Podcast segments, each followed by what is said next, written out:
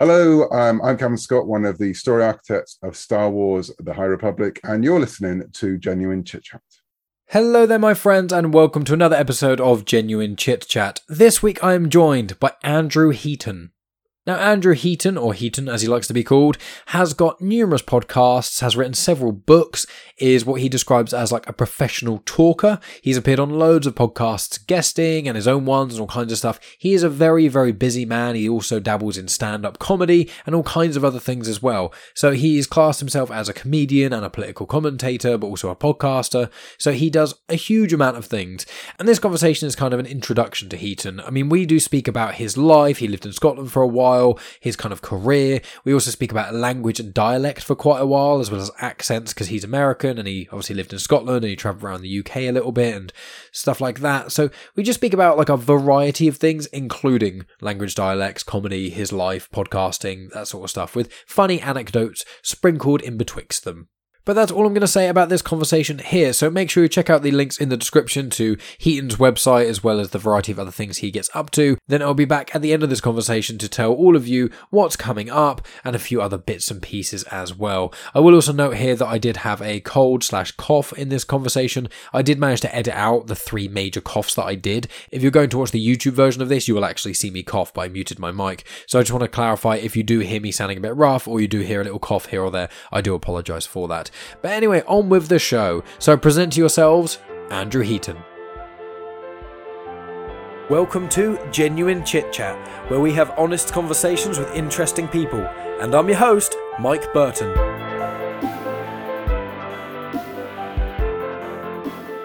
Here we are.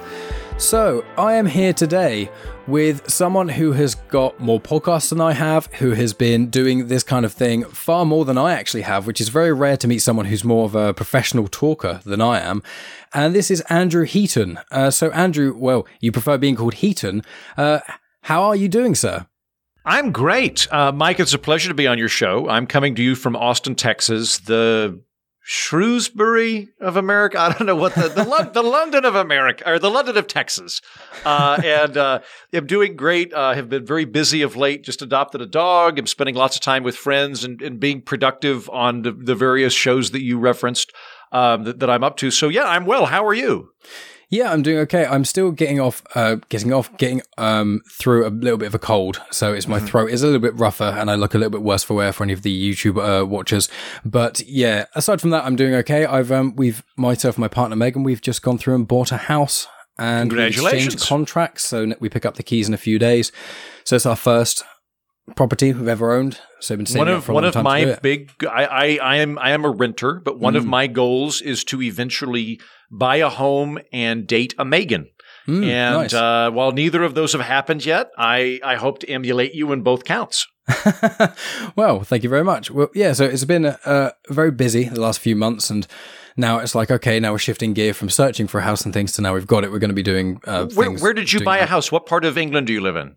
So I live in Southampton. So um, okay. I live right near the bottom. There's there's a little bit that comes out, which is the Isle of Wight, and that's right. um, there's like a crack in uh, in England, like the butt, uh, the butthole of England, and um, right next to it. It's not really. I like Southampton, but Southampton's like right next to it. It's, uh-huh. it's just really dead straight down. It's, really. Southampton is the county or the region. It's the uh, city. It's the city. Oh, okay. Yes. So, it, like, where would it be in regard? Like, I know Scotland really well. I kind mm. of know England, but I yeah. don't know Southern England too. So, like, I've gone to Portsmouth and I've gone to Bournemouth. Port- Portsmouth's where I was born. Portsmouth is right okay. next to Southampton. It's twenty minutes up the road. Okay, they're right. like that's rival a, That's cities. a lovely part of the country. Yeah, I was born there. I like both. I've got friends in Portsmouth, and my mum's side is from Portsmouth, and my dad's side is from Southampton. I uh, so, so I, I, did I did a study abroad at Oxford, and then I went back years later, and I lived there just as a townie doing odd jobs. And I, I was at a bar about a month ago, and I really freaked out a couple of girls from Oxford that were visiting because we're we're talking. Uh, and I'm like, so Oxford, like, are you from like, you know, Oxford proper? Are you from like, uh, um, uh, oh gosh, I went blank. It was going to sound so cool. I was going to list all the the surrounding towns uh, around, like Swindon. I was like, "Are you from Oxford? Or are you from Swindon?" You're pretending to be from Oxford, hmm. and her jaw dropped, and she's like, "How do you know about Swindon?" And like, like thought I was like she thought she was at a, a game show or something because uh, no one had ever ever mentioned Swindon to her before. That's amazing. I mean, with your life, like you've traveled in a lot of different places, and one of the aspects of our conversation I was most intrigued by that I've heard be lightly touched upon in other uh, conversations that you've had on the internet that I've heard, but I've not listened to your entire back catalogue. I didn't have time. Um, but the is you lived in Scotland for a while, and I saw on your website there's a fun fact you like to tell people about. Uh, what, what do you tell them about the distillery? Uh, yeah, I own one square foot of land on uh, on Islay, where Laphroaig and Lagavulin and Ardbeg come from. If, if you've ever had a Scotch that you you drank and everybody thought that you had just inhaled a campfire, that's from Islay. It's a very smoky taste.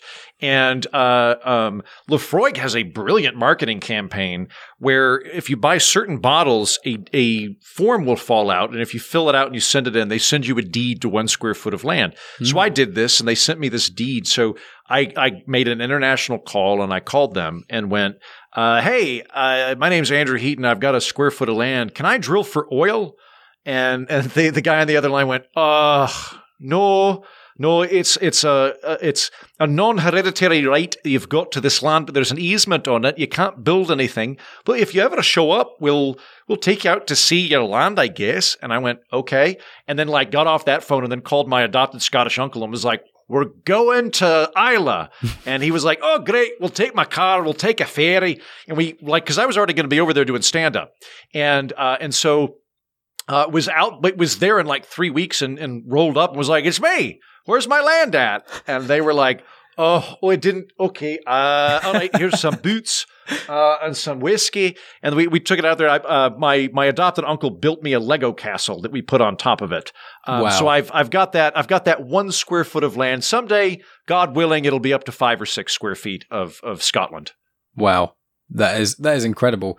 I mean, also your Scottish accent was very well done there. Uh, Thank you. I, I really appreciate good. that because because most Americans, when affecting a Scottish accent, are really just mimicking Groundskeeper Willie or mm-hmm. Scotty from Star Trek. Yep. Neither of which are are great Scottish accents. But I've lived over there. I've drunk over there. I've slept with their women. I believe that I could like I I could if dropped over there like kind of blend in. Like, and I do sometimes. I was at a wedding uh, five years ago, and a lady was just convinced I was some guy's son. Like I like, and I granted I was in a kilt and I had a beard, which for some reason makes me more Scot. Like I look more English when I'm clean shaven. I look more Scottish when I'm bearded. I don't know why. and um, a lady came up and went, "I know you. You're Ewan McGregor's son from the Isle of Skye." And I went, "Nope, I'm I'm Andrew Heaton from Edmond, Oklahoma." And she went, "No." You're Ewan McGregor's son from Skye. I know your da. And I was like, I, I, pr- I promise, madam, that like my, my mother is not that colorful. Like she just, there's no way she could have boned that guy. I'm pretty sure it's my dad. Uh, but but could if I ever need to like lay low and hide from the law, I think I could escape to Scotland. Probably do it. Go to some small town. Yeah, grow out Leicester. Anybody, anybody comes looking for me, I'll be in Leicester.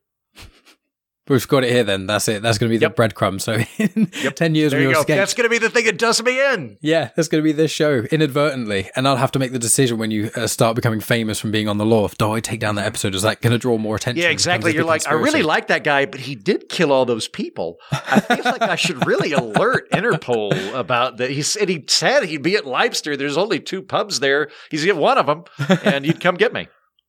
So, out of interest, I want to kind of as much of your life as you're willing to share in certain aspects. We're not going to go through an entire biography because we don't really have that kind of time. Um, but mm-hmm. from uh, your young age up to uh, teenage years, I suppose, did you travel around a lot, or in the the place that you're living in America now? Your Texas is where you're living. You said you you're not from there originally, so your general life up to the point that you went to Scotland that you said you lived in for a couple of years. I know you lived in like New York and lots of other places. Mm-hmm. Just sort of a, a vague telling of where you've lived, a kind of timeline of where right. you've gone. Because I'm always intrigued by people absorbing other cultures and things as they grow up and that sort of thing, even growing now. Yeah, so uh, so I have traveled extensively, as you note, and I've lived in a lot of different locations. But all of that started later for me. I, I didn't leave the country until I was I think 19. Hmm. Uh, had never been out of the United States till 19 um, which is very normal in America, particularly in Middle America, but, but, I'm guessing be kind of abnormal in Europe and in Britain, where it's a lot easier to travel. Um, so yeah. I, I, grew up. I grew up in Oklahoma, which for for your listeners that are unfamiliar with it, it's the Canada of Texas. Oklahoma is just whatever whatever Texas is. We're just kind of a quieter version of that, directly north of it. So I, I don't know what region of the country I'm from. I'm basically from North North Texas, uh, and grew up there. Um, didn't really travel around extensively in the United States either. Uh, like our, our vacations as a kid were fairly humble. Um, we would go to Dallas to check out the Galleria, which is just a city in Texas. Uh, we did go to Disney World a couple of times, uh, and then I I went to I think Washington D.C. once when I was in high school, and that was about the extent of it. Um, so it's it's been fun for me because. Uh, from from 19 on, I've I really enjoyed traveling and really have traveled a lot, and so um, I feel like I get to have kind of a Mark Twain Innocents Abroad vibe to me, uh, where where Twain, anybody who reads the book, it, it, holds up remarkably well. By the way, The Innocents Abroad by Mark Twain, he's relaying what would be very normal about Germany or whatever to a German to an American audience and and can see this is how it's incongruous to me given my background. And I, I feel like I still have that. I still kind of use middle America as a yardstick, even though I've lived out with middle America for most of my adult life. Uh, I graduated college or university when I was 23, uh, and really haven't been back since that time. Uh, mm. I, I, mm-hmm. mean, I now live here in Austin, Texas, but Austin is sort of like if you dropped Brooklyn into the middle of Texas. It's kind of its own phenomenon. Uh, and and so it's not it's Texas, but it's it's Texas with a lot of ukuleles mm. uh, and and, a, and a, a lot of uh, uh, psychedelic mushrooms and things. Um, but I, yeah, I graduated from from uh, uh, University of Oklahoma. Uh, left. I, I lived in England for about six months. Mm. Um, there there was a um, it, it, was a big contrast too. I had when I got out of college, my first job out of college was working on a ranch in Logan County, Oklahoma, and I went from that to going to England, where I worked for John Bercow for like three days, who's the former Speaker of the House. They he needed like a temp, and I came in, so I got to go work from Parliament, which was wow. a great contrast, going from um, mending fences and, and literally getting electrocuted by cattle cattle fences on a daily basis to like being next, like being able to see Big Ben from my office window and, and talking to uh, the the good people of Berkshire, where uh, uh, Speaker uh, Bercow comes from. I didn't do that too long, incidentally. Unfortunately, it was just a temp job, although it would have been fun to work for Parliament longer. Uh, went back to Oxford, as I alluded to, and lived there for a little while. Uh, and then I m- moved up to Scotland. I was in Scotland for six months as a tour guide. Hmm. Fell in love with Scotland and have maintained that. Um, that ongoing romance with Scotland since then. I, uh, barring pandemic, I go back every year. This summer, I plan to be there for three months, mm. uh, partly because I love Scotland and partly because I hate Texas summer. So it seems to me becoming bi-coastal would be a good thing. Mm. Um, and uh, and then I, I, went back a few years later. I got my master's degree in international politics from the University of Edinburgh, and that kind of sealed the deal. Where my my degenerate barfly friends realized I was actually going to be coming back regularly, so they really did need to learn my name. and uh, now haven't I've been to their weddings and things. Oh, um, and uh, let me think. I uh, I got back from Britain and I lived in Washington D.C. for a couple of years. Uh, I started doing stand up comedy while I was there, uh, but my day job was working for the United States Congress. And then I ended up moving to New York and I became a television writer and I was in New York by my count for five years, but I did the math the other day and it was eight years. So I don't really know. I was either there for five or eight years. I'm, I'm kind of confused about that. Um, but I was there for, uh, for, yeah, five to eight years working in television, uh, which was a lot of fun. And, um, and then I moved down to Texas. Uh, uh, ended up moving to a different city because I had a television show that got canceled. I'm great. Everything's fine. I moved out to LA. The pandemic happened. That was horrible. I ended up moving into a camper, like a 13 foot camper for six months just so I could not be under solitary confinement in a converted dumbwaiter. Wow. And, uh, and eventually went, you know what? I think I was right about Austin. And I moved back to Austin, Texas, uh, in October of last year. Wow. That's quite the journey. Yeah, I, I am. I am looking forward to just owning plants, being in a location long enough that I can have a plant. Well, uh, and, and pri- prior to you coming on, oh, very nice. What is that? Wait, is that a staghorn? Uh, I can't see from there's, here. There's actually quite a few. Oh, you've got several. Uh, yeah, they're, they're, some of them are my my girlfriend's more the, the person with green fingers. I've got a couple of aloe vera plants that I'm very good at growing and a nice. couple of house plants. There's a spider plant, there's a lily there, uh, uh, there's a few succulents and things. There's a planty thing. I don't know what that yeah. other one is. We've got, and in the other room, we've got lots of aloe vera. Um, Megan's yeah. growing an avocado plant, like so going to be able to grow, like, have avocados in theory. And they're very hard to grow, and she's got like four orchids as well. So we are we are in that point. I mean, we're buying a house, and she jokes to yeah. to house all our plants. so nice. it's a funny that you mention plants. Well, pl- plus you, you guys like like England is such a beautiful lush country, uh, and and like, I think. Um, Charles II nailed it on the head. He described England as the the best climate and the worst weather on earth. And I'm like, I think that's pretty true. Like the the climate in England's actually very temperate. It's this kind of just perpetual moderate autumn spring variance Yeah. but real rainy right out of the blue all the time. But it, it, it leads to a very lush green country. Uh, and Mhm. I also find that like English people, to your great credit, English people feel about gardens the way Americans do about cars. Like we put all this effort into Buicks and maintaining our car, and you guys just really work your garden. And it like gardens don't tend to wake me up at three o'clock in the morning because some jackass wants to get laid with a muffler. So I'm in the pro garden camp. I wish we were bigger on gardens. Yeah, I mean, gardens are, are pretty great. I mean, I don't like front gardens as much. I think they're a waste. I think if you can get a drive and put your car on there, it just saves so much effort, saves space on the road, and etc. But back gardens is like one of the things me and Megan are most excited for because we're currently living in a in a flat. Or a, do you call them flats in America? Apartments? We call them apartments, although Yeah. I, I prefer the term flatmate. So, like you mentioned Americanisms earlier, Hmm. the the, uh, the the three Britishisms that I think we should bring out over here. Um, well, actually, I don't know. Do you say out with, or is that just Scottish? What in what context? Um, He's gone out Uh, with someone else. Uh, no, uh, let me think. Um, uh, out with that situation, uh, just in, in place of outside of, out with. So outside that's of, a I'm a very busy man. Outside of, that's three syllables. Out with is two syllables. I'm saving a I lot of time by No, I- saying out with. I think that's a Scottish term. Also, Okay, so so I, I that's like my one like uh, overt pretension that I've I've bootlegged back from there.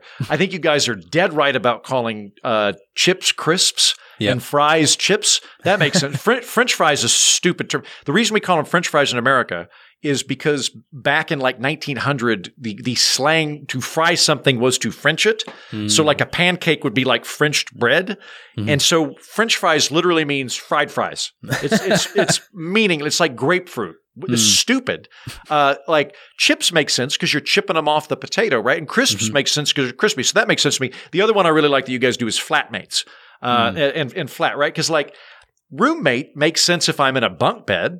If, Yeah. if the person shares a room with me, I've been roommates with my brother when I was very little, and we lived in Mhm. bunk beds. But like, if if we sh- if we're sharing an apartment, apartment mates is too long. Flatmates makes sense. So we we generally say uh, house or apartment, but I think flats makes a lot of sense. Yeah, flat works. It- although in context of what it actually is, it's like you know, it's it's like a house, but it's flat. It's like well, that's actually a bungalow, but yeah, they've got a technically a second floor. It gets uh, complicated when you look into the English and the American English language too much. But I will say some of my favorite American versions of English words is you've got cotton candy. We have candy floss. Uh-huh. Yeah. you don't floss with. that. Agreed. That is stupid. Yeah, candy floss is dumb. Like Cotton also, candy strawberry superior. laces would be more sensical to call them strawberry floss, wouldn't they? You know, because they're the, the kind of I wouldn't want to do it that with like the laces, like the chewy Yeah. kind of gummy things. Uh, another one is ladybug because we call it ladybirds, which I think is stupid. It's just like Yeah, that's also dumb. I didn't even know that because they're they're bugs. Why would Yeah. you call them birds? That's stupid. yeah, yeah. And I mean, there's another one that I like, but I, I can't remember what it is. There, there's a few that I pick, sort of pick up on um, that uh, Americanisms, but with Britishisms.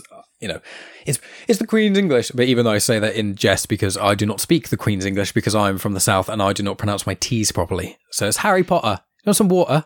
ha- have have you ever uh, have you ever read Mother Tongue by Bill Bryson? Funnily enough, I haven't, but my late father, he was a massive uh, Bill Bryson fan. Mm-hmm. So he's, and I've just downloaded on Audible the short history of just about everything. Right, My yeah. dad used to tell me a lot of things about that, but please elaborate for the audience who So probably Bill, Bill. Bryson is a great Englishman and or American. I don't Yeah. know how you should define. I think he's He's from I, he's from like Peoria, Iowa, but he's one of those guys that's been over in England like for forty years and is now English in any capacity other than birth. Like like sounds about as English as the Queen. I think he's now the rector of. uh um, oh, one, one of the northern universities, not Dartmouth. The name will come to me in a minute. Um, there, there's a wonderful. See, he he became very famous writing uh, "Notes from a Small Island," which is basically a love letter to England from an American that was very enchanted with it. You can see why that became very popular in England. It was very funny too. He's a funny writer. Yeah. Uh, he kind of like in his fifties, uh, late fifties, maybe, kind of pivoted from being a humor travel writer to being a pithy science writer. Mhm. Uh, and and his trick is he's very good at doing really in depth research and communicating it in a in a funny distilled manner. Um, my favorite book of his is Mother Tongue, and he goes through and just talks about the formation of the English language and um, uh, some of the things that he points out in there are. Um, I mean, languages mutate very quickly. The idea that uh, like like the the English accent is pristine and has always been like that, and then it spits out felons to Australia and they develop a weird mutant accent is not the right way to look at things. Uh, everybody's accent's changing on the regular basis, and from what we know, um, Queen Elizabeth I probably sounded more like I do than she does to Queen Elizabeth II. And the reason that mm. we can hmm. make that inference, having no records of it, is to to try and figure out pronunciation when you go back in time. You basically rely on two things. You rely on rhyming poetry to see what letters people were rhyming. So, for example, um, you you know if you read my poetry that that when I use the word laugh. I am effectively using it as L A F F. I'm not using it as lauga um, you, you, know that I'm pronouncing that as an F, right? So if I say laugh, la- laffy taffy, something like that, right? So you, you have that kind of thing. And she pronounced her R's based on that. The other thing you can do, which is less useful with Queen Elizabeth, it does give you a broad idea of uh, of accents at the time is reading from semi-literate people because uh, fully literate people will write laugh l-a-u-g-h whereas a semi-literate person will write l-a-f or l-a-f-f and you can see how people actually pronounce things at the time. Um, and uh, yeah fascinating book about just kind of the development of english. And one of the things he points out is um, the like the rules that we sort of delude ourselves into thinking that English even has rules are uh, at best consensus and are mostly frivolous bullshit. uh, so, like for example, in, in, English, we are we are told that we should not put a split infinitive at the end of a sentence, uh, or we shouldn't put a preposition at the end of a sentence. I believe that's a split infinitive. So I can't say uh, I, I went out to get some of I, I don't know I, I, of you know a preposition to the end of a sentence. Yeah. The reason for that is that in like 1800, all of the inbred aristocrats running England had a major boner for Romance languages and were just in the throes of uh, continental envy of you know like like this weird like weird English thing of like, oh, England's a wasteland. It's just Arkansas with castles and all these grubby Germanic people. The real sophisticated people were the Roman Empire, which means that Romance languages are the good languages. So they just started applying Latin rules to English, which is at root Germanic.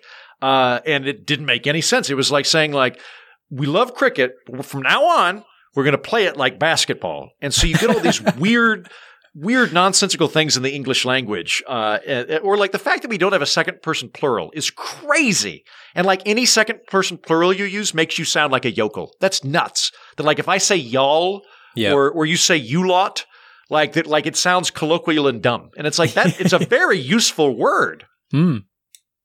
I agree completely. It, it is mental with like language. Like my uh, Megan, my uh, girlfriend she is a languages teacher. So she mm-hmm. is uh, half Italian. So her dad's Italian, her mum's English.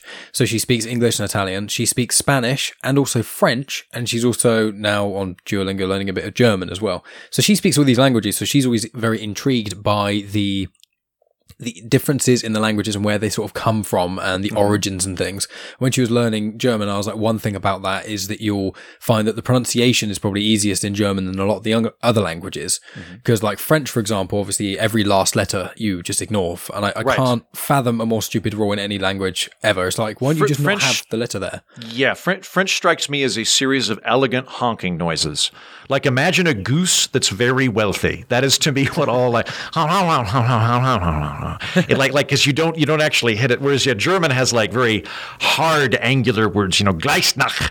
Like it's very like you can hear those consonants. Mm. Yeah, exactly. And it's just like I can speak a very very small amount of French because uh, I learned it in school and things.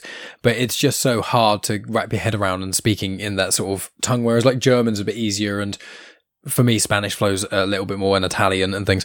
But one other thing I wanted to mention uh, while we're still on the subject of sort of language and dialect is did you find when you were living in the UK, one thing that I found astonishing when I realized is that you can travel for about an hour, if that, and the, the accent completely changes. And yeah. obviously in America, it's state to state, but right. the America, the United if, States if of America, if that, yeah, is more close to sort of Europe in its uh, in its mix of like how close things are together, not in the cultures necessarily. Whereas England's its own thing, where it's kind of like you know it's about a two hundredth of the size of the US, but we've got about a fifth of the population mm-hmm. thereabouts. So it's like the difference is there's so much crammed in certain areas. Obviously, a lot of fields when you drive through England and things. Yeah. But you just have to drive an hour or so in a different direction, and you get a completely different accent. Is that something Oh, that you found to be quite weird? That was it was very surprising. It was very surprising. So like now now I know that because I've lived over there and I've traveled through through Britain pretty extensively. Um, being the uh, the the fairly green guy from Middle America who had not grown up with a passport or any form of travel, uh, I was very startled the first time I came to England. Again, now now I can blend in and I can talk about tea and I have uh, I have opinions on lager and like and like we, I can I can argue about like Boris Johnson and stuff. I've like opinions on, on Thatcher. Like now I can just blend in. You wouldn't know. And like and I look like a very handsome Wallace and Gromit claymation character, which I feel like works in England very well. Uh, and all my genes are so like you can't tell for twenty. feet. Back in the day though, like getting off, uh, I think it, it, getting off the train because I came in from Italy into London and I'd never been there before. I, I uh, Americans who have not traveled have a very cartoonish understanding of of Great Britain that was shocked. Like I literally, again, this is me as a 23 year old, not as a 38 year old worldly guy. I was like, why are these people wearing denim? It is my understanding that they all wear suits and carry umbrellas, and uh, and and the fact like the fact that you all were wearing denim was it really threw me off because I like I had expected everything to be like kind of quaint and like not quite Victorian, but a little bit Victorian. like I hadn't like Proper. Sh- yeah, exactly. Chic and hip were not things that I realized were part of the British experience. And that's partly like I think partly Americans we in our film we like to project like we we simultaneously lionize and demean Britain in the American cultural context. We we lionize it in that um, uh, Britain is just stand-in for sophisticated smart guy. Like it's a really quick way in a movie of like, oh, he's got a British accent. That means he's very smart. Uh, he's he's he's a duke or a professor or something, right? And like, whereas like I have to say, you go to continental Europe, that is not how Europeans think of English people. Like like as Americans, we think all English people are either dukes or professors or delightful cockneys. Like those are the only two forms of English people. Whereas like Germans think of English people as those obnoxious drunks who start bar fights at football games. Like and both are com- com- yeah, both both- are correct but in there's certain ways. All of these things. It's a myriad country, right? Um, so we we lionize you in that capacity, but we also kind of demean Britain in that it is it is to the American ethos of like we want England to be quaint, we want Mm. it to be old world because we're the kick and new party, and that contrast makes us feel like very vigorous and hip and important. If you all are sitting in cottages drinking tea, arguing about the Plantagenets or some other thing that you don't really do on a regular basis, but it makes us feel that way. But yeah, to, to your point, Mike, uh, it, it, it uh, the accents really threw me off. Um, I, I mentioned that I like briefly worked for, um, for, um, Speaker Bercow. I couldn't understand half the people that called me, uh, because I, at that time I knew, uh, upper, cl- upper crust, like home counties accent, uh, like not just, ho- home counties who went to Oxbridge accent. I knew that accent. I knew the like Ian McKellen, Patrick Stewart accent, right? Yeah. Uh, and I knew the Cockney accent. I could I could code I could translate that. I I I, I knew Daphne from Frasier was from some other town that didn't sound like these two things, but she's Cockney, I guess, because she's poor. Because I don't know, I don't know how this works. Uh, people would call me, and I couldn't understand them, and I, I'd have to go like, "I'm very sorry." Like it was this weird thing where they'd get mad at me, which fair. They're calling their member of parliament, and they're speaking their native tongue. Like I don't blame them, but I'd be like, "Look, I'm really sorry." And, like they can understand me because they've seen all of our sitcoms, so they can translate me just fine. But I, Oh, yeah. I couldn't understand them. Um, uh, and, and then you get up to Scotland, and I can understand everybody in Scotland save Glasgow. Uh, Glasgow is just like a Glaswegian accent to me sounds like an Irish person drowning. It's just this like like, hey, how are you? Oh, spotting this suit like that good. On a fin of pint for all this suit like this. And you're like that. I mm, okay, you're smiling. You're not. You don't look like you're gonna stab me. I guess we're on the same team. Oh, the smile is beautiful. And and and so I, I can't I can't code them. But yeah, but you you guys do have just the accents are completely different. It's actually very liberating as an American to come over uh, to England and spend any time over there because you realize that anyone in America that ever tries to talk down to you about pronunciation is utterly full of shit. Um, so, for example, like Americans lo- like Americans that went to college love correcting people that say nuclear. It's nuclear. It's not nuclear. It's nuclear. Fuck you. Like I, I guarantee you, there's like 40 towns in England where people say nuclear, and like in the American context, all English people outrank all American people linguistically. Like that's just how it works. You guys outrank us, uh, and and you can pronounce things and like like uh, names for towns are different. Like in America, we would say Berkshire. In England, you would say Berkshire. Um, like you, you, you still you have a hint of French where like we would say Gloucester and you say Gloucester. That, Or, you know, the Gloucester throws me off even now. To clarify, it's th- so many of the different uh, towns and things. I mean, when you go to Wales or if you go to uh, Oh yeah. some places in Scotland, all- some all- of the yeah. road names are uh, certain the places are just called crazy things, and you're just like, I don't understand. Like uh, in England, we're connected to Scotland and Wales. Well, with the Scottish accent, as you described, there are certain parts of Scotland and also certain parts of Ireland and even Wales where if the accent is so strong in a certain region, as a Southern British individual, even though I've travelled to Wales a lot, I've been to Scotland a couple of times, but I've like one of my this doesn't make me understand Scottish necessarily more, but like one of my favourite films is Trainspotting, and I've seen a few other Scottish things that I enjoy, so the accent is more familiar to me, and I've had friends who are, uh, have a Scottish accent and things, but with Irish, Irish, it's the least. I had one teacher that was Irish, so when I hear a really strong Irish accent, although Ireland is very close to the UK, I think I'd understand a strong French accent probably more than a strong Irish accent because of Interesting. the amount of French that I've learned. Yeah. So it's one of those strange things where when it comes to, but in England, I think people are generally quite accepting in the most places uh, of if you come with a different dialect because our, our entire language is such a, a mess. And there's so many different dialects and so many different regional accents. When someone from a different country comes over uh, as long as the person isn't against immigrants and things which is most people aren't you've got that thing of you know the people's uh someone who speaks their language if you're just trying to be english you're trying to speak in english we're more accepting. Whereas i know certain places in europe can be spe- a little bit more judgy if you don't speak their tongue perfectly. It's a, it's language is such a a weird and strange thing that Yeah. just it's it's one it's bizarre to speak about And that's pro- probably innate. I mean, like like one, one thing you're, you're very accurate in pointing out is Eng- England unquestionably has more accents than the United States does, and that that's even even including immigrants that have come over and have an accent by virtue of being from India or whatever. Even, even including those, England has more of them because all of your towns are a thousand years old, uh, or or you know may, maybe maybe Southampton itself isn't a thousand years old, but the the town that used to be there was five miles north, and that was the one that was like the Roman fort, right? And uh, it's also like it's like uh, Americans. There's a there's a north south thing uh, where they kind of hate each other. There's definitely a red state blue state thing, um, and then after that, it's just kind of football rivalry. Like it's just sort of like like ah we don't like your football team. Whereas you guys like like you'll talk to Scots they're like oh we hate that town. We don't like that even though we're all atheists they stole the head of Saint Fergus from our town back a thousand years ago. We've never forgave them. And you're like but you're all atheists now? Aye what atheists now.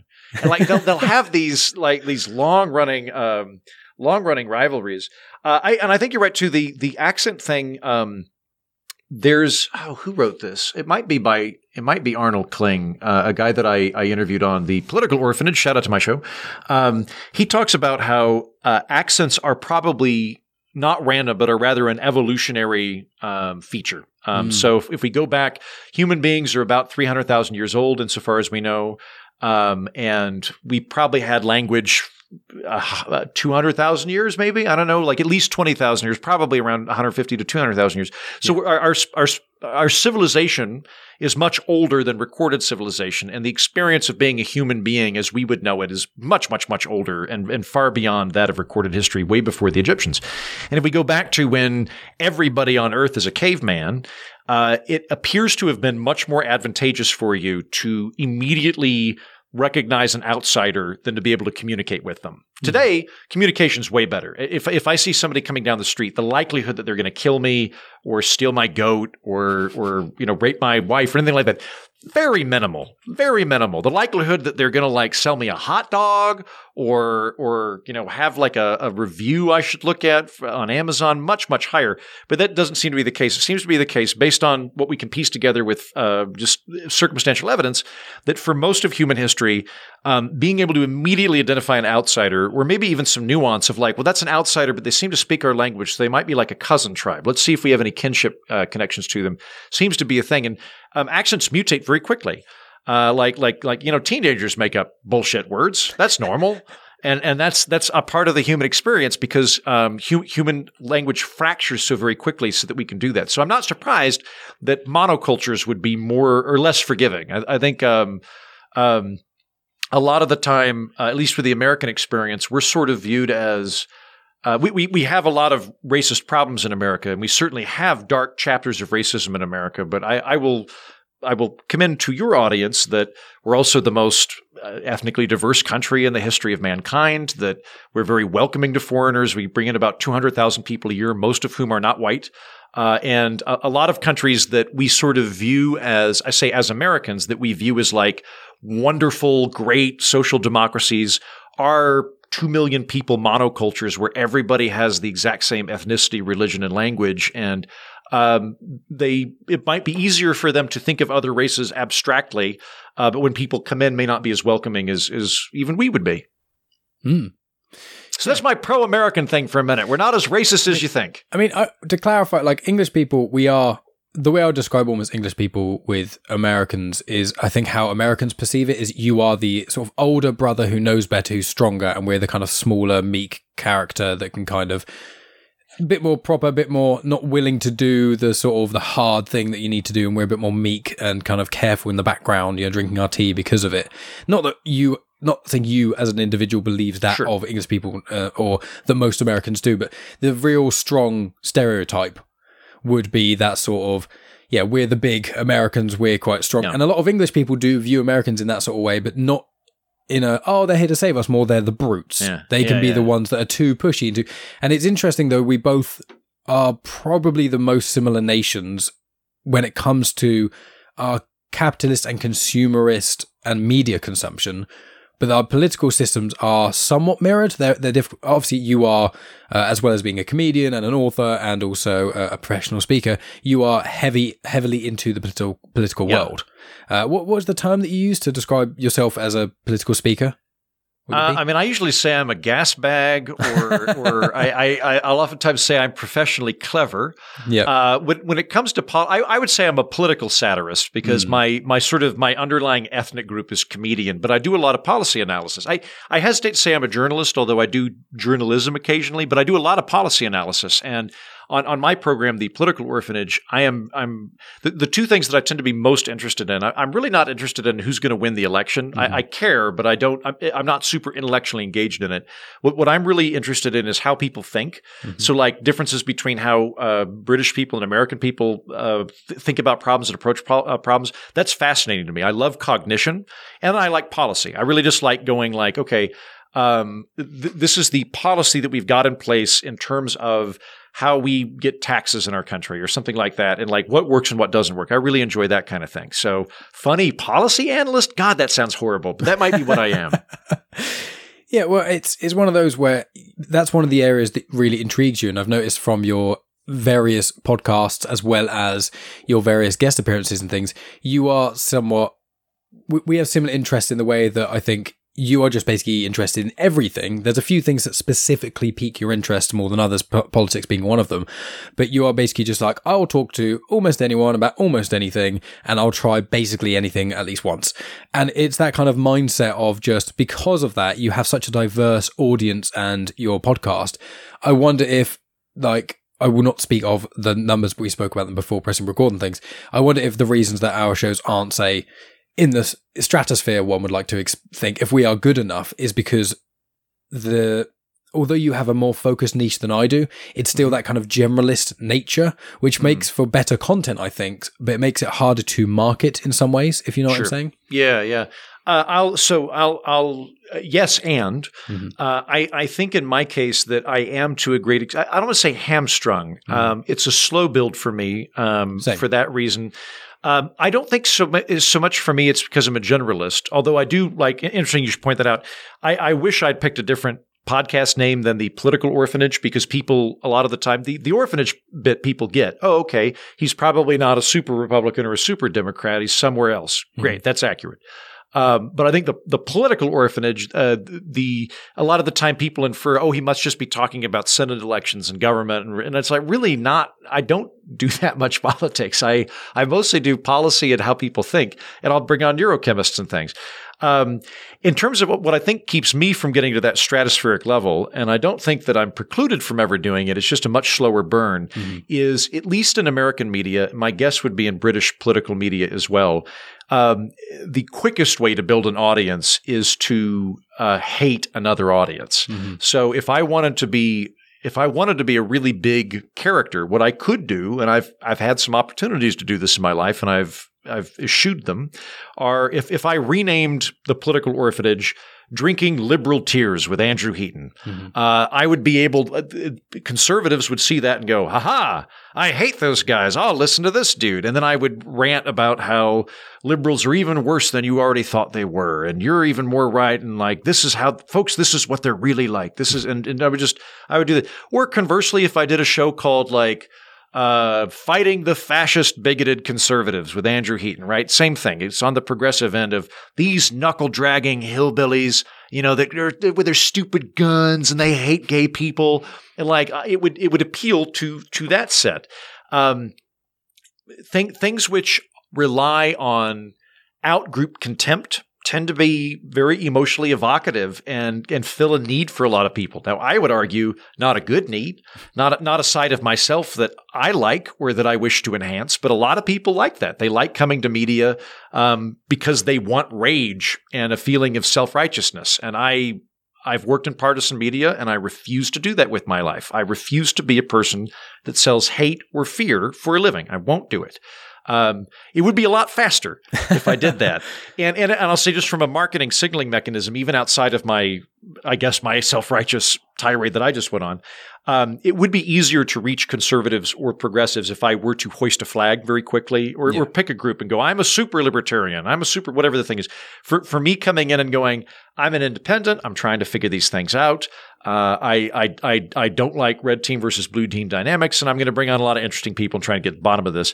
There are people who appreciate that, but the problem is they're not all hanging out at the same place. Mm-hmm. Like if I just wanted to go get a bunch of conservatives, I know where to go. You go to conservative shows. But if you're trying to find nuanced, intelligent people that have friends they disagree with, there's no central place they hang out at. Mm-hmm. Um, fortunately, when they find my show, they tend to be really relieved. It's kind of like I, I, don't know if you ever would have had this experience being in England, but like it, in Texas, it's really hot. You're walking around and you go into a grocery store. There's an air conditioning unit, and you're like, oh, oh, thank God.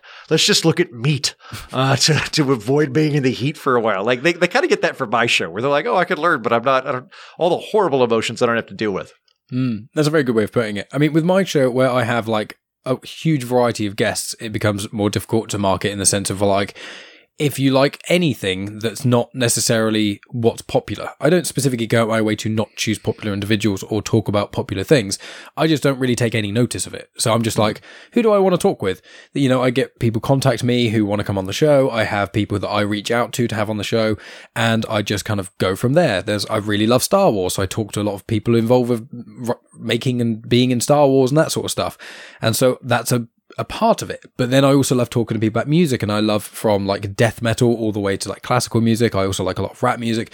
So I like a little bit of everything. So when you come to, you know, what tags or who do you want to market to on Facebook or wherever, who are you aiming for? It's like, well, I'm kind of aiming for anyone who is like, I almost describe my show as any person could find any episode in my catalog that they would enjoy because I've spoken mm. about everything aside from sports and in depth politics. I've spoken about mm. pol- political things um, in various episodes, but like in depth political analysis. Aside from that and in depth sport and in depth cars, I'd say I've spoken about pretty much everything in general. You know, so it's like, how does one market that? And I, I try my best, and I, I, I, obviously only have a finite amount of time to be able to do all these things. So I want to ask you, sort of, why did you start a podcast in the in the very first place? Like I've got the notes here. There's the one which was, I mean, you've got you've obviously got the political orphanage, and you've got um, alienating the audience, losers, pretenders, and scoundrels. But then yeah. you also have got, um, was it? Uh, Friday release valve. There's Friday release valve, but there's also um, something's off. Ah, okay, uh, with right. Andrew Heaton as well, which yeah. I think finished around uh, 20, uh, 2019. That's right. Yeah, so that's right. All these things, like which one was the one you started with, and what do you make you? What made you start a podcast? So, so th- th- uh, four of those are actually the same show. They're just sort right. of split and, and butted out. So I, nice. I, was originally doing a daily show on a network. Mm-hmm. Um, which was fun because they paid me uh, and I didn't have to convince people to give me money. Uh, that show, that daily program, was called Something's Off with Andrew Heaton, which was political uh, political commentary like I'm doing, which is to say policy analysis and author interviews and talking to people about how people think. And I also did a lot of sketch comedy and I did a lot of a, a lot of humor in it. So it was funny, it was political, but it was uh, anti partisan in, in the outlook on it. Uh, I also was doing because it was a daily show. Um, on Fridays, I would just do a segment called Friday Release Valve, where it's like, we've already done four very heady episodes at the beginning of the week. Now I'm just going to bring on a comedian friend. We're just going to make fun of funny headlines. This is just to en- enjoy your car ride home. I'm not, it's Friday. I'm not thinking anymore. You don't have to think any, anymore either. And then about once a month, we would do a thing called alienating the audience, where I would talk to my producer and I was like, here's what we're going to do. We're going to try and shake loose the entire audience by being as nerdy as we can. I'm going to bring in a friend to talk about the novel Dune in regards to OPEC and petroleum. And we would just go really hard, like both of our virginities would grow back, like that level of, of nerdy. And what I found was that about 80% of the audience was like, ah, I'm going to not listen to this one. But then 20% was like, yes, talk to me about how Blade Runner's actually uh, an exegesis of Hegel, whatever the thing is. Um, so in 2019 uh, or 2018, I can't remember the date. I think 2019, the show got canceled, and uh, what what I ended up doing was uh, the network was nice enough to let me do a goodbye episode, mm-hmm. and my uh, my my elder brothers in the podcasting community reached out to me. I told them I was like, hey, I, I just got canceled. Uh, and they went immediately go on Patreon, mm-hmm. uh, immediately go do that. And I was like, I don't know if I want to keep doing politics. It's so awful right now. It's so abysmal, and people are such dickheads. I can't. Can I just do something else? And they were like, you can, but um, this is going to be the best opportunity you ever have to get people to assist you in this. So the last episode of the show, I went on, thanked everybody. It was very funny, uh, nice, poignant, and I went, um, "Hey, look, I don't know if I want to keep doing political media." Uh, but if I do, it will be via Patreon. So if you want me to do it, go to patreon.com slash Andrew Heaton, and I'll keep you abreast of the situation. And fortunately, um, my friends were correct that enough people that were listening to the show regularly were really sad that it was ending and were like, oh, nuts, I liked that guy. Yeah, I'll give you five bucks a month or whatever to, to keep doing this. I would, I would be willing to pay for that. Um, and so the show started. Now, I had originally, th- it became the Political Orphanage, which I. I probably should have kept it as something off as in, but I renamed it the Political Orphanage because I thought it'd be good for marketing and uh, made it a weekly show. I thought it was going to be a temporary thing I did for grocery money until I got a real job. Uh, you know, I was I was thinking like if I can make sixty bucks a week at this, that's like that. I don't have to get food stamps for a while, or maybe I'll get the food stamps and I'll pocket the money. Uh, and and it got more than that to where it was like like initially it was like two or three hundred dollars a week, and I was like that's almost rent. Mm. Uh, that's like this is approaching approaching subsistence level and kept that. Then it got to that point and it kept growing and, uh, and, and, it still continues to grow. The show is, the, the show incrementally grows every week. Um, and so I did that for a while. Eventually, I got so sick of American politics during the buildup to the 2020 election cycle that I decided to spin off Alienating the Audience as its own show, uh, mm. and and just just make a show that was entirely science fiction, and uh, have slowed down on that one a little bit. I've I've kind of bitten off more than I can chew, Mike. Where I now technically am, am the host of four different podcasts, and it turns out I can really do one or two uh, on, on a weekly basis uh, without a, a, professional producer coming in with a clipboard and sobering me up and pointing me to the booth. Uh, I, I, don't have the bandwidth to do, but I still do it occasionally. Um, and uh, did that. Really needed the middle break from it, uh, and, and also kind of hoped that I would just develop a different real estate uh, independent of politics. And then eventually, um, during the pandemic, uh, I hadn't done Friday Release Valve in, in a, over a year, but during lockdown, listeners started reaching out, going like, "Hey, uh, it really sucks right now. Could you just do the Friday Release Valve thing again to just give us a break from the horror that is life at this moment?" And I thought, if ever there were a moment where I, as a comedian, really can contribute and actually, like, this is an actual public service I can provide to people, this would be it. So I brought that back thinking it would be two months uh, not realizing the pandemic would you know be two years plus.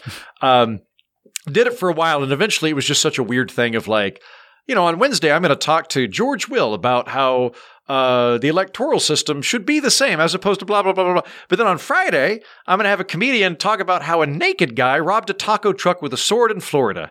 And, and eventually those things seemed weird enough to me that I, I spun off Friday Release Valve as well. So it's, it's, it's other, it, its own podcast now that's just comedy, um, which is nice because I found that – uh, a lot of potential comedian guests did not want to come on the political orphanage because they were afraid it was going to be overly play. Even though I explained to them this is a Friday segment, we're just doing comedy. They were worried about coming on, but they're they're not worried about coming on an explicitly comedy show. And it gives me leverage too, where if they want to go on a on a political tirade, I can kind of stop and be like, "Look, I I get that you're very fired up about this, but I talk about that stuff for a living, and this is my break where I get to talk about naked guys robbing taco trucks. Can we focus on that? Uh, this is for my benefit." Um, and then the final one, the, newest podcast that I added, Losers, Pretenders, and Scoundrels, which is the history podcast. Uh, that one is just because my my best friend Andrew Young just sucks at long distance friendships. He's really bad at it. Uh, I'm pretty good at staying in contact with my friends. He's rubbish at it. Uh, he'll go like six months without calling me. And I finally figured out he's bad at just staying in touch, but he's real good at projects. So I tricked him into spending time with me by forming this podcast. So we now do it every week, every other week. It's just a way to hang out with him. I don't really care if people listen to that one or not. Uh, that that one's just a trick my friend to, but it's a lot of fun. It's a history podcast with two comedians. We just pick an interesting person from history and and discuss them. That's amazing. I mean, yeah, it's it's a good shout, I think, to split them at that point. I mean, for me, I've just got my two shows, which is I've got Star Wars comics and canon, and it's it's a Star mm-hmm. Wars comic show. I, I read Star Wars comics and I give people the plot details, so they don't need to have read the comic necessarily. But I also do various connections to things in there. It's like these are the species you've come across before. This is the characters popped up here before. Here's some recommended reading. Blah. So it, it's that sort of thing, and that obviously would not work on genuine chit chat, which is what we, you know what we're on now, which is speaking mm-hmm. about anything. It, it's just a conversation. That's why the, it's called genuine chit chat. It's just listening to people talk, and is a it's a for me it, w- it was kind of that thing where I wanted to talk about things like random thoughts that would occasionally come to my head, and I would talk to people about them when we'd like me and my friends would hang out on a Friday night, and it was like, oh yeah, we we don't really want to talk about that stuff right now. We just want to chill and not talk about anything that serious. We just want to kind of, you know, that sort of thing. And I was like, hmm, if I want to talk to one of them specifically, I can much like you've done with your uh, uh, latest podcast, I'm just like, if I want to talk to one of them about this sort of thing, I can just ask them to come on my podcast, and a few of them will come on the show. And in the early mm-hmm. days of the podcast, I was just talking to people about subjects that, you know, if I just called up one of my friends and said, Hey, would you be okay with just talking about sort of anxiety and how it's affected you and how you've kind of got over it? They'd be like, What you want me to come over here and bare my soul out to you for an hour or so and then leave? Like, yes. Mm they were like, yeah. "What?" yeah, if you say, you know, it's it, recording it, you put a microphone inside. You know, we spoke briefly about it uh, earlier on the show. No, no, hundred percent. Like like like like uh, the the astronomer royal of the United Kingdom, Lord Martin Rees. Uh, came on my show because he he heads up an institute at Cambridge uh, of trying to assess extinction or uh, assess extinction level events, mm. and I was like, man, I want to talk to Lord Martin about or Lord Rees. I don't know how that works. You say Sir Martin, but Lord Lord Rees. Um, uh, but but Lord, Lord Rees about this. But if I just called him up and was like, "Hey, I'm some guy. Want to talk about asteroids?" That wouldn't like that wouldn't have happened. But if, but if I called it like, "Listen, I've got this this show. I'd, I'd, really like to talk to you about this because I work in policy analysis." And we, we he did he was lovely lovely guy came on the show and I um wasn't able to ask him all the science questions that I wanted to do, and it was like, you know, I have the sci-fi podcast. Do you want to come on that? And he's like, yes, I'd be happy to. And so we, the following week, he came on, and like, I'm t- like, it, it's it's mind blowing. I'm I'm some dude from Oklahoma. Like I, I, I graduated from the University of Oklahoma for my undergraduate degree. My the extent of my scientific training is trying to understand things from Star Trek that I heard in the '90s, uh, and I'm able to talk to um, like arguably the top mathematician in the United Kingdom, and I'm asking him questions about light spectrum and how gravity works, and, and like like like and it's like this is amazing, and, and the podcast do open that. Um, I, I do wonder in your, in your case, Mike, because it, it, like I, I I can relate to the getting hobbled by by the generalist thing. Um, my experience has been in the world of podcasting that there's this sort of stated reason people come to a podcast and there's the the unstated reason they come to a podcast. So uh, like a lot of podcasts, less for me because I I tend to maybe with my history podcast, but not with with a political orphanage. A lot of podcasts have a dedicated cast where there's mm-hmm. like usually two or three guys and they're really good buddies and they're going to talk about something true crime or conspiracy theories or some, whatever the thing is. And so people will go, Oh, I like that show because I like true crime. But in reality, what they're really coming there, I think, is they like the feeling of being around a kitchen table with friends. There's a Yeah. kind of surrogate friendship vibe to them. And uh, and so I'm I'm aware of that when I do my shows. So like with the political orphanage, the, the sort of stated thing is um, I, I want to learn about stuff and I want to be challenged and I want to talk to deep thinkers. But the unstated thing is like, also, I'm not going to make you feel like shit. And like, I recognize that you probably have friends you disagree with and you now feel it's very strange that you're one of the people capable of this. And like, you're going to get to feel this sense of relief in hanging out with like minded people. So, like, in your case, um, what would you espouse as the stated and unstated thing people are getting from your show? I'd say the stated thing is the conversations that people have, the, the conversation that I have with the variety of guests. It would be learning something, having lots of different perspectives, and kind of each week being something different. I think that's the stated reason. I think the unstated reason would be, from what I've heard from certain feedback from listeners, is the way that I present questions to certain guests of mine and the way that I speak with the guests and the hosting that I bring myself, um, which is harder to market in certain ways, uh, especially there's nothing that specific that's like easy to explain and market just like of like a buzzword or anything about me that makes me uh, stand out from other people Yeah, necessarily. that's, and that's the problem with, with, with generalists is that the, the generalist podcasts tend to be kickstarted by celebrities that already have a massive following. So the the marketing mechanism is, hey, this person that you already know and love is going to have very broad conversations. Where if, if you're like you and me, who are nascent celebrities, Yep. but not not established uh, public figures, we have that problem. I wonder if you couldn't gamify it, like like um. Uh, so my my buddy Brian Brushwood, who's who's one of the guys that's really helped me in podcasting, one of the one of his pieces of advice for me was whenever I start a new podcast, he's like, I should be able to say, "Welcome to X podcast, the only podcast that why." And if I can't explain how my podcast is the only podcast that does this particular thing, it's probably going to fail. So, for example, my sci-fi podcast is a lot of fun. I really enjoy doing it. I don't know how it's unique to a lot of other established sci-fi podcasts. So probably it's not going to be able to build up steam the same way these older legacy ones are. Um, but like in your case, I wonder if you couldn't like just go, um, you know, welcome to the podcast. Every week we are trying to find the most interesting person in the world. And at the end of every year, because how long, how old's your show? Uh, coming, it's about four and a half years at the moment. It's coming. Great. To So, so this benefits me directly. Uh, what, what I would like, I think at the end of every year, you should have all of your listeners vote on who the most interesting person is, and then you fly them to Southampton to have lunch with you, and you record it. yeah, if then- I could, but then- if I could afford to fly someone to me to Southampton, that'd I, be delightful. you know what? I bet, I bet your audience would step up. I, I think if you, You were like, look. would? Yeah, let, let's, I, let's say I'm probably going to get runner up. I'm just assuming here. I'm gonna, I'm gonna be like the vice president of fun, interesting people, but I'm not going to be the, the, the top one's going to be some other, uh, other guy or gal. Great. Okay, cool.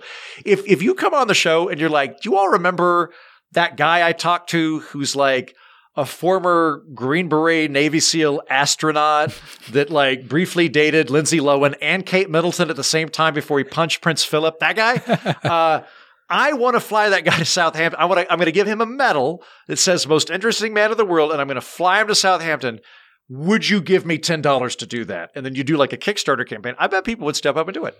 That's an interesting perspective. They may do that. That that is an interesting idea. This is just me trying to get a free trip to England. You know, So you realize this is not good advice. This is just me trying to figure out how to get you to pay me to come to England. No, I'm not necessarily. I mean, I've got, I have got Patreons and things, so I do Mm-hmm. make money. Well, I say make loosely. I still have to have a nine to five job and things, but I do still get money uh, from my patrons. And I also want to clarify, even though I'm talking about not able to market myself, I am very happy with my audience. They are delightful.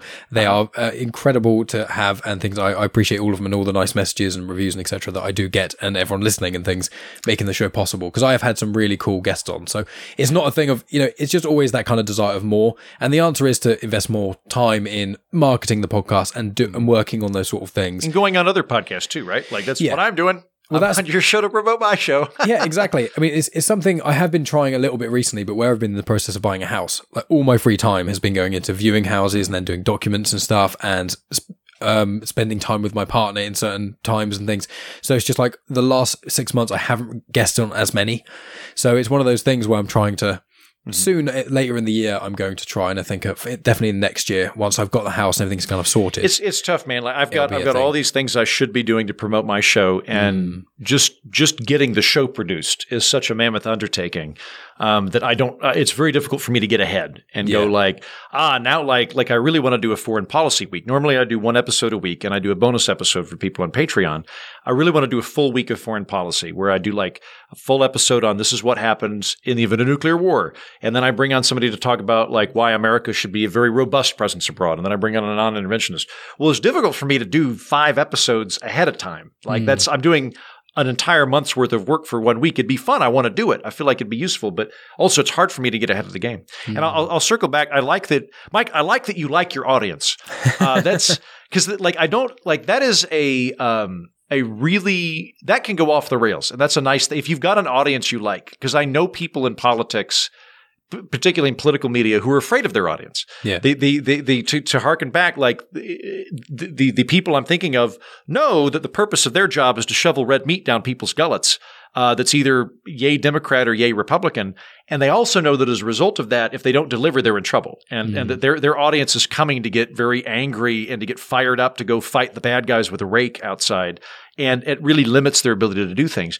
Uh, and like I've been really pleased with my audience. Um, my audience mostly doesn't agree with me, which I like Uh, because it means that I don't have to like I'm not hamstrung in that capacity. The only thing I found is that, and I think this isn't my audience. I think this is universal. I think people react very negatively to contempt. There's a hmm. very big difference between saying I think you're wrong versus I think you're an irredeemable yokel, Yeah. or I, I think you're a dumb bigot versus I think you're mistaken. There's a mm-hmm. big difference between error and sin, mm-hmm. and there's a big difference between disagreement and contempt. And I, I find that like my audience really likes being challenged. They like me bringing they, they they the favorite guests we bring on are people that I disagree with that I get along well with. Like when it's a mm-hmm. friend we're we're arguing but we like each other and you could tell we're probably going to make out or maybe get drinks or something afterwards. They like those episodes and um and then and, and I've kind of like I early on I'm so glad I did this. I kind of like I don't want to say trained the audience because that sounds a lot more Pavlovian than I, I want it to come off as.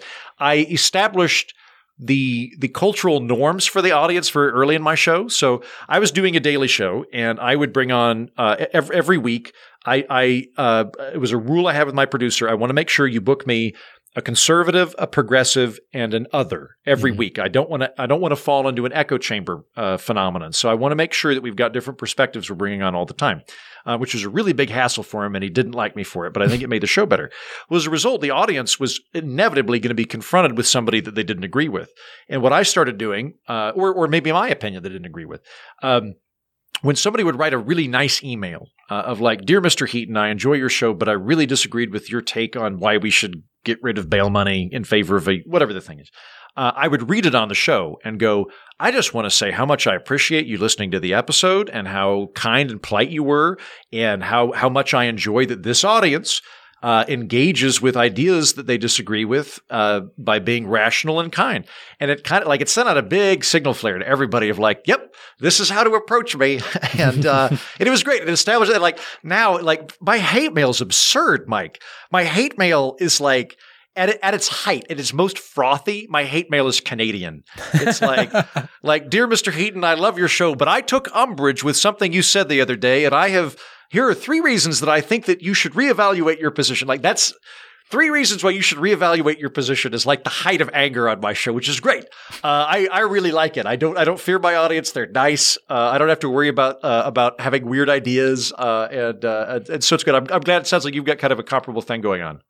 Yeah, yeah. One of my audience members, they wrote a review and said specifically, they're like, although Michael is, Mike has people on that I don't always agree with, I still appreciate the way he kind of hmm. presents it and things. And I don't agree with everyone completely, and I will counter to things, but generally speaking, it's more about just hearing what their perspective is. It- It's on my show, it's just like, I'm just interested to know kind of what makes a person a person, but also what their areas of expertise are and what their special favorite things are. And when I have certain individuals on the show, sometimes I'll talk to them and we'll talk over such a wide range of topics. It'll be like, okay, now when you come on the show next time, let's just kind of vaguely focus on this kind of thing. And I do have repeating guests, and there are a pool of people who are familiar that come on occasionally. And my, my girlfriend Megan is one of them. Um, we're coming up near uh, the end here, but before I, I want to wrap up or anything like that, I, I just want to ask, um, about the thing which is kind of why we got into contact in some ways is something we haven't even mentioned, which is you promoting your newest book. Uh, Yes. So I thought if we want to spend a few minutes just uh, ooh, tell us about the book and we'll kind of uh, go from there before sort of finishing off. So, listen, English people, y'all like books, but you never have enough books. You like reading, there's not very many, right? Isn't that the problem we all face? Don't worry, Lord Uncle Heaton wrote a new book. It's called Inappropriately Human 21 Short Stories. And it is a short story collection that I'm going to say is kind of half funny, half Twilight Zone. So uh, a lot of it's science fiction, some of it's downright literary. There's a pretty wide range of the types of stories, uh, but but it oscillates between being interesting thought experiments in the realm of science fiction, a la Twilight Zone, Black Mirror, Outer Limits, or being funny, a la Douglas Adams or Dave Barry. Uh, and uh, I, I I put a lot of time and effort into it, and I've been very pleased with the response that I've got from it. I just got an email a couple of days ago. There's a teacher here in the states who's going to buy 60 copies and use it as a classroom material. Uh, and I was like, hell yeah, I'm, I'm going to start warping children early. Plus, I think in my case, the, the best case I can shoot for it, Mike, is being ironically hip in my 50s. I think that's the coolest. I've never thought I was cool. I don't think I'm ever going to be cool. Ironically hip might be something I could do. So I'm like, yeah, start getting those high school students now so that when I'm all gray and I'm not a threat in any way, shape, or form, I'm cute. And then they then they they invite me to stuff. Uh, yeah, inappro- I, I'd recommend inappropriately human to people. And then uh, if you've got like an Audible subscription or you've got something like that, you're looking for an audiobook. Uh, I had an audiobook of it come out in the last month or two. I narrated it. So if you've already fallen in love with my voice and you're semi erect just listening to me, um, you could get fully erect as Well. a man or a woman. I know I am. Well, yeah, exactly. while while listening to it, so inappropriately human, twenty one short stories. That's wonderful. And um, I was going to say also, what made you what made you re- like write the book, uh, and also why write short stories? Because that's not a medium that is uh, very often tread. Obviously, you've got certain authors and certain Yeah. groups of things which are known to be anthologies and things, or, or anthologies, or just individual short stories, however you want to sort of frame it. But the or connected short stories rather. But like, what made you write short stories? What made you write this book? So, uh, writing a short story collection is a really bad idea if your goal is to sell a lot of books. Uh, and, and I say that not because the series is done or the the, the book is done poorly. I've been very pleased with it, uh, but it, short story collections are notoriously difficult to sell um, because uh, and fiction pretty much is. So, like if like, I'm working on a book right now that's a nonfiction book about tribalism, groupthink, in group versus out group dynamics, tentatively titled "Tribalism is Dumb." if if I came on your show and I said I'm the author of a book called Tribalism is Dumb, it explains groupthink, your listeners could go, well, I don't know who that guy is, but that seems like an interesting topic. Um, fiction's harder to do because you're like, well, I don't, I don't like, what's the book about? Well, that sounds like a good premise. What kind of writer is he? Uh, and then short story collections are even harder because you're you're really just banking on the narrative ability of the author rather than even the premise because there's multiple premises in it, right?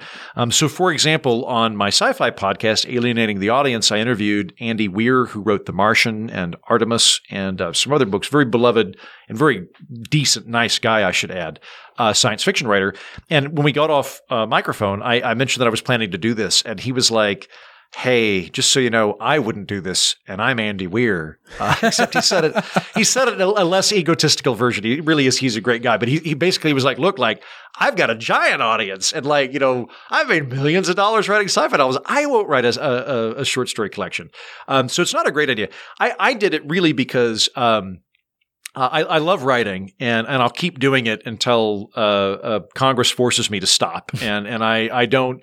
Uh, it would be great if that became a mainstay of income. If it never happens, and and I just get the odd school teacher that is going to use it as teaching material, uh, I, I will be content with that. I very much enjoy doing it. Um, in my case, I had written a bunch of short stories maybe like 10 years ago. And the idea at the time had been I was going to try and get them uh, published at various magazines. And then through that, maybe get a book deal. And, and it just, it, it was such a complicated, laborious process to, to get something published in another place so that I could get an unrelated thing published that I eventually gave up on it. Um, but I was writing short stories for fun over the last couple of years and, and realized after a while, oh, wait a minute, I've actually got a full book of short stories. It's just that I've never thought of them that way before and, and thought, well, I'll go ahead and uh, I'll, I'll bundle these up, put them out. And then my, my new plan is I've got like three or four unpublished books right now that are just sitting there waiting to be edited and published. My, my new plan is to just publish them or try to get them published annually on my birthday. Mm. That way, it's not a day about me dying and about entropy and me marching towards death. Rather, a celebration of me making a thing and, and doing a, a, a book signing that all my friends feel guilty avoiding and have to come out to go to. So uh, that was that was the most recent one. Nice. well, I appreciate that you're. I want to say one thing I've learned from uh, listening to your uh, both the podcast that you host, but also the podcast you've appeared on a lot, is that a lot of your humor, and this is a high compliment, is that it reminds me of British humor in a lot of ways. It's it's very word based. It's very witty. Mm. It's very much about, and you've got the self deprecation. I'm not saying that only British comedians uh, use self deprecation, but a lot of the elements of British humor that I enjoy you know, you've got the obviously the very slapsticky sort of side of British humor, just like you've got a lot of things. But like in the sort of the the wordplay where you've got just the the whole humor in whatever you're watching or consuming is just in what's being said. I appreciated that level because obviously you are also a stand-up comedian as well, and I think it does come across in even the way you present yourself when you are on um, your own or other people's podcasts. So I was very when I was l- like uh, looking up information about you, um, because I'm stalking you. Um, when I did that, it was for obviously you to come on the show and I was very pleasantly surprised because a certain guest I listen to and it's more so like, okay, what questions here were their answers Mm. not as interesting for, or what have they said a hundred times in every podcast they've ever ho- Right. come on compared to, you know, on for you, was, I was like, there are so many things here. We've, we've touched like one of my bullet points and that was just vaguely about like what was, what was Scotland like? Like, that Yeah, was yeah. of all the things. so it, it's really good having your stand-up comedy come through and make you the, the witty and the, the funny side of things, while also being a generalist in the sense of that you you are interested in a lot of things, makes you for a great podcast guest. So I really you. appreciate researching you. That, for that having me is on the a whole bucket of compliments I'm going to put in my back pocket. That's very kind of you. Thank you. I, I, I accept that compliment uh, with great respect and gratitude. Um, I and, and, and the English humor I, I take with uh, with with great uh, honor. Um, uh, if, if I could flatter myself, I would like to think that. I am attempting to emulate some midpoint between Will Rogers and John Cleese Mm, oh, of, yes. of of having that kind of fake pomposity Yeah. combined with the occasional folksy kick. Mhm. Um, so I'm I'm attempting to inhabit that space, and uh, I'm very glad to hear that the, the, the conversation came off well. I, I, and Mike, I really know what you're talking about too. Like one of the things that um, I have to do on my show uh, on on the political orphanage, I do a lot of author interviews, and um, not everybody knows this. Not all authors are good at talking. That a lot correct. of them are really good at writing, but they're not good at talking. And it being an audio medium, I have to kind of be careful about that. Uh, and then one of the other things that'll happen is um, you'll have somebody that is good at talking, but they've done the interview 50 times and they're bored with it. And you can Yep. hear it in their voice that they're doing it. Um, and I think comedy does help in that capacity because um, selfishly, comedy is I like making people laugh. It makes me feel good. I get all sorts of cool neurochemicals squirting through my brain. And I, I don't know. I'm sure there's some, yeah, I'm smart. Everybody likes me. But I think charitably, comedy is sort of at root about uh, making other people feel good and about having a connection. And um, having that connection requires having some sort of actual uh, communication in the present Hmm. rather than than just giving you boilerplate all the time, right? Yeah, yeah, definitely. Uh, I completely agree with you. And what you said there about there are certain individuals that, like, I've spoken to. There's a couple of authors of Star Wars books that are some of my favorite guests, and some of the uh, people who have been in done a lot of interviews and things talking about the books and things. I specifically have to listen to their podcasts uh, of other interviews they've done and be like, Mm-hmm. okay, here's the when did you first get the call about writing Star Wars? What was your favorite Star Wars character? Like these questions are interesting, but if you've heard at least one interview with some of these people, you Yeah. know exactly what they're going to say, and Yeah. trying to find those elements inside of that. It was, uh, it, it can be, and with writers and things, as you've pointed out, it can be that, and other times it can be, okay, how am I going to turn this into kind of a conversation without giving them one word answers? Like, do you think this book is better than the last book? Yes. Okay. Well, that's, I thought you were going to talk about that a little bit longer. So I found that out more early on when I talked to certain friends and things who weren't really wanting to go on, on, on my and Yeah. not, not that I'd pressure them in any way, but I'd ask them and they'd be like, okay, it's not my kind of thing, but I'll do it for you. So I'll, I'll Yeah. do it. And this person's kind of like, in your case, it's like, I don't really do it, but I want to sell the book. So I'm going to. And so there are elements of people, but I think you, uh, as a host, you do really well. So Thank you. To wrap it, up, it, it helps twofold in my show because like it, it helps one a lot. Like I don't think people realize how infrequently authors are actually interviewed by people that read their book. That's Yes. pretty rare. They're going on a ton of radio shows Mm-hmm. where the the producer is handed a a note card with bullet points that say Yep. this book is about Israel, and that's it. That's all they know, Yep. right? And like, but like like for people that do the research, and you're very clearly a guy who does your research. I do my research when I when I bring a, an author on. I'm like, hey, like in chapter eight, you said this thing that made me think. Well, like, and, and like generally they'll be so happy that I took the time to read the book and formulate questions about it. Uh, and then the other thing too is when it gets into that boilerplate mode, and I can sense it now, I'll try and throw them off, not because I want to make them feel bad or look bad or anything. Like, the last thing I want to do is for anybody to come on the political orphanage and, and sound stupid, but I do want them to be um, real with me. Yeah. So like, there's there's an author I really like named George Will. I've been a big fan of him growing up. He's a, a really, really smart, erudite political commentator in the United States. Uh, and I had, as you've done, listened to a bunch of episodes that he'd done on other programs before he came on mine. So I knew his lines because he had the same lines. You know, in, in 1882, uh, 50% of the American public lived within 20 miles of Tidewater. And I could hear that. So I just started asking him random questions like, if you could have any superpower, what superpower would you have? And he'd like kind of, like you could hear the gears turning in his mind. Uh, but it sort of forced him to be like, like, like live in the moment. And, and we ended up getting lunch. It was fun. That's the delightful. It's one of the great things about podcasts. So to, to wrap up, because I mean, we could talk for ages if, I had unlimited time, which means you'll just have to come on again. Um, but um, please tell people sort of what. Um, obviously, you've spoken about the political orphanage, and I did, uh, I think, briefly mention your other podcast. But please tell people your podcasts, um, the best place people can find you on social media, your website, and your, your book name again. Just kind of final plugs uh, before I stop the recording. Let's see. I'll try and overwhelm everybody. Uh, on, tw- on Twitter, I'm at Mighty Heaton, H E A T O N. Uh, I tend to just fire off jokes and things on Twitter. I'm, I don't know. I'm, you're not going to get any hot takes from me. You're just going to get funny things I got while I was drunk or high uh, that I put on there. Uh, if you enjoyed listening to me and you thought I was an interesting person, I, I, would, I would first recommend you check out the Political Orphanage because I think it does tend to be the the broadest things that I, I discuss.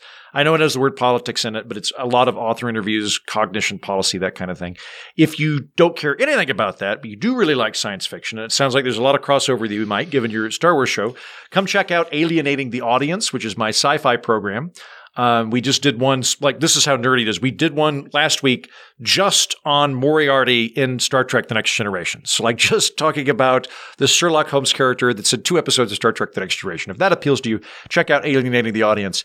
And if you were like, that guy's funny, but I don't want any depth, I don't want any depth at all, then check out Friday Release Valve, which is my comedy show, or quasi depth, go to Losers, Pretenders, and Scoundrels, which is uh, my history podcast. And finally, if you're like, that guy was great, but I hated the sound of his voice, but I love killing trees. I love killing trees, but I don't like that guy's voice, but I liked him as a person, then buy Inappropriately Human 21 Short Stories, my latest book. But if you don't want to kill trees, but you still want all that stuff, then you can get it uh, either on Audible. On Audible, yeah. there's- Is there an ebook version, maybe? Or my Yeah, you that- could get it on Kindle, you or get all three. Maybe you hate trees and you like my voice. That's absolutely wonderful. Well, you know, um, Heaton, it was wonderful having you on the show, and is an open door for you to come on the show anytime you want uh, in the future. And you know, there are so many elements that we could just talk about uh, and have a whole another hour or two to discuss. So I'll surely make the time uh, to be able to have you on again. Um, but just thank you. I appreciate you coming on. My pleasure. Thank you. And that's the end of the conversation. Thank you, as always, for listening all the way to the end. I do hugely appreciate it. Make sure you check out the show notes to go onto Heaton's website, and then you can check out his variety of podcasts, including The Political Orphanage. Obviously, he spoke about quite a bit in this conversation. And in the description, you can find all the other things that I've been up to, some of the guest spots, what happened in the last episode of Genuine Chit Chat, as well as links to my Patreon, to my Star Wars show. And if you click the link in the description, which is bit.ly slash Tom Hanks 1, or you just type that into a browser of your choice, you'll be taken to the Genuine Chit Chat Patreon, and you'll be taken specifically to the episode of the Tom Hanks Watch where me and Megan tackled the movie Big, which is where we started this Tom Hanks Watch. So if you're interested in my Patreon, then you can give as little as £1 a month. You get access to loads of exclusive, genuine chit chat content. So there's afterthoughts at least once a week. Either myself and Megan talk about our lives or movies or TV series, or I do book reviews on Star Wars Legends content and some canon content that I don't put on the main Star Wars feed. And there's other bits and pieces on there as well. But the main thing is you get to support the show and also you get hours and hours of additional content. You just get to put the RSS link into any podcast app of your choice, or you just get to go to the Patreon app itself and listen on there. Uh, but please consider checking that out as it would mean the world to me. I know a few of you have done it recently, including Scott Weatherly and Spider Dan, so I appreciate both of those individuals joining the family of Patreon. But obviously, the more the merrier. So what have we got coming up then? Well, next week is busy for me. I've got three podcasts that I'm recording. So I've got one with Ben of Star Wars Timeline. We're going to be doing a Kenobi prequel discussion show. So basically going to be talking about a lot of the canon and legends content surrounding Kenobi that might influence or might help the series that we're getting at the end of the month. But also we're going to give some recommended reading, also thoughts on what we actually want from the show. So it's quite a good sort of pre-show listen, if you were. In addition to that, I'll be recording another episode of Disney discussions. So that's where myself, Megan, Ria, and Spider Dan all discuss Disney movies. So the first one we did was our favorite Disney movies, which is quite easy and simple. And this one is some sequels. So straight to home release sequels. So we're doing it on Mulan 2, Lion King 2, Bambi 2, of all things, and Aladdin 2. So we're in the midst of watching those. So we'll have a good old chin wag about all of those. And then I'm also having a conversation with an individual who helped write a very, very popular popular video game. So I'm very, very excited to speak with that individual. But that conversation won't be released for a few weeks because Sony have to listen to it and then approve it. But I'm still very excited for that. But that's generally what you can expect over the next few weeks. I've got some other stuff in the pipeline as per usual. And I also did go on the Star Wars Timeline YouTube channel back like a week or so ago, and myself and Ben spoke about villains in Star Wars, as well as villains outside of Star Wars, you know, what makes a good villain, and we go through each of the trilogies and discuss who the villains are, what worked with them, and what didn't. Um, we both have differing viewpoints on the whole thing, but the discussion is really, really interesting, and I always enjoy talking to Ben of Star Wars Timeline, so a link to that will also be in the description. But aside from that, my friends, you can rate on Spotify, you can leave reviews on Good Pods or Apple Podcasts or other places like that. You can share episodes on social media, you can tell your friends about episodes of Genuine Chit Chat or any of my other shows. And you can support the show on Patreon. But most important, you just need to listen. And that's what you're already doing all the way to the very end of this. So I do hugely, hugely appreciate that. And please subscribe to my YouTube channel. Link is in the description because once you do that and I get 100 subscribers, then I can change the channel link name. Obviously, far more than the amount of people listen on the usual podcast apps and things, as this is a primarily audio show. But if you want to see things put into playlists, if you want to see some video versions of certain conversations with people, and you want to see the Star Wars Comics and Canon episodes all in one place, then please go over and subscribe to my YouTube channel. But that's going to be enough from me, my friends. Thank you as always for listening. I appreciate each and every one of you listening all the way to the very end. And I'll speak to you all next week. Likely my conversation with Ben about Kenobi, but we shall see.